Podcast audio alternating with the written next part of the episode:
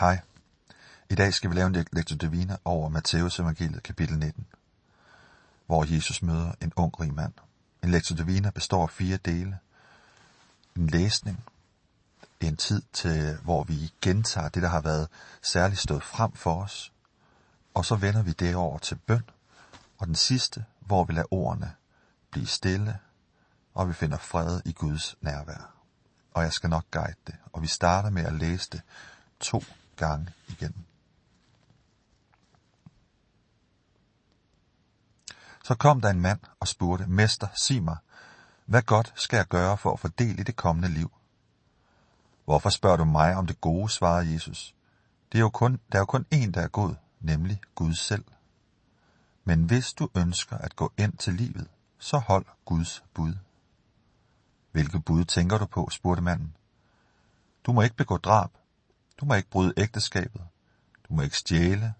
Du må ikke anklage nogen på falsk grundlag. Du skal ære din far og din mor, og du skal elske din næste som dig selv. Dem har jeg overholdt alle sammen, svarede den unge mand. Er der mere, jeg skal gøre?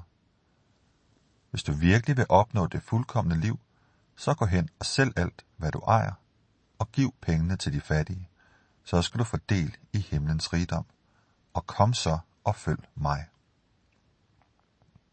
Da den unge mand hørte det svar, gik han bedrøvet sin vej. Han var nemlig meget rig.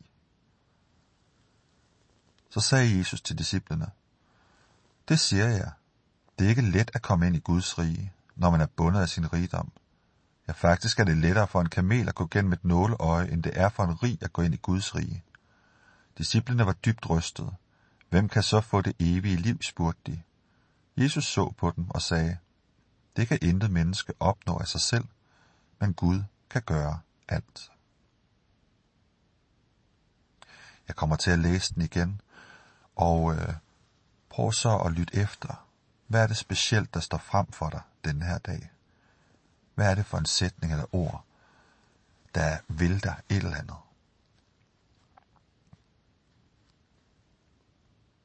Så kom der en mand og spurgte, Mester, sig mig, hvad godt skal jeg gøre for at fordele det kommende liv? Hvorfor spørger du mig om det gode, svarede Jesus. Der er jo kun én, der er god, nemlig Gud selv. Men hvis du ønsker at gå ind til livet, så hold Guds bud. Hvilke bud tænker du på, spurgte manden. Du må ikke begå drab. Du må ikke bryde ægteskabet. Du må ikke stjæle. Du må ikke anklage nogen på falsk grundlag. Du skal ære din far og din mor, og du skal elske din næste som dig selv. Dem har jeg overholdt alle sammen, svarede den unge mand. Er der mere, jeg skal gøre? Hvis du virkelig vil opnå det fuldkommende liv, så gå hen og sælg alt, hvad du ejer, og giv pengene til de fattige. Så skal du få del i himlens rigdom, og kom så og følg mig. Da den unge mand hørte det svar, gik han bedrøvet sin vej. Han var nemlig meget rig. Så sagde Jesus til disciplene, Det siger jeg, det er ikke let at komme ind i Guds rige, når man er bundet af sin rigdom. Ja, faktisk er det lettere for en kamel at gå gennem et nåleøje, end det er for en rig at gå ind i Guds rige.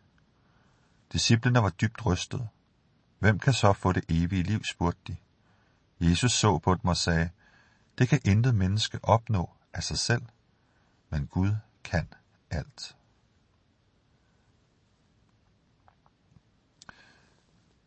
Det ord eller den sætning, som ligesom på en særlig måde talte til dig, eller stod frem for dig, eller bare sprang i øjnene.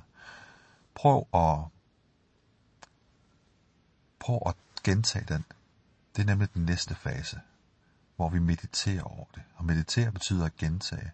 Så prøv at, prøv at gentage ind i dig selv den sætning eller det ord. Prøv at gøre det nu.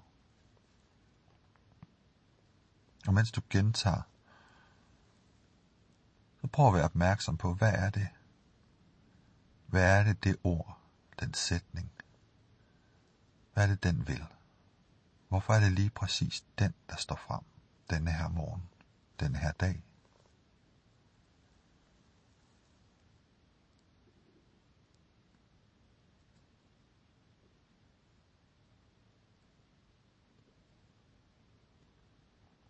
Prøv at blive ved med at gentage. Smag på det. Hvad er det, det vil?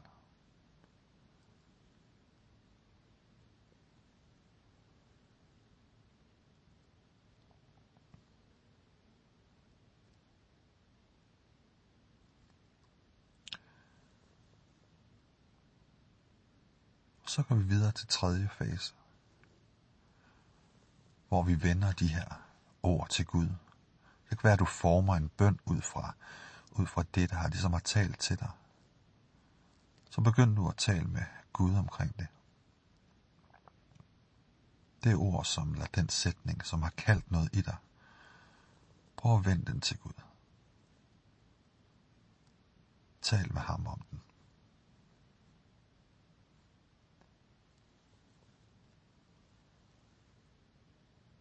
Det, som den har bragt frem i dig.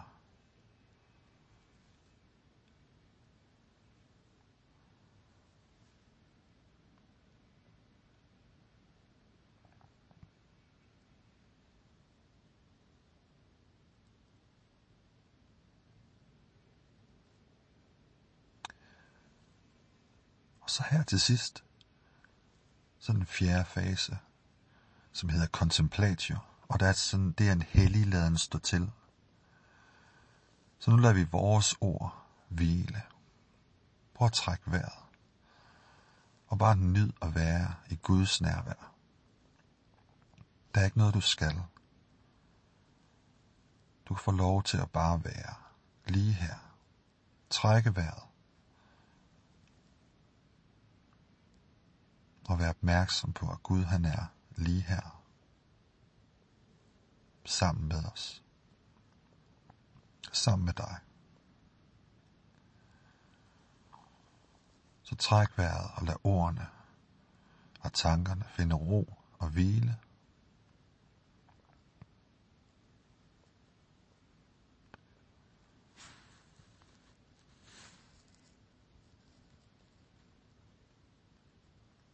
Gud velsigne dig, og må du være en velsignelse for andre. Amen.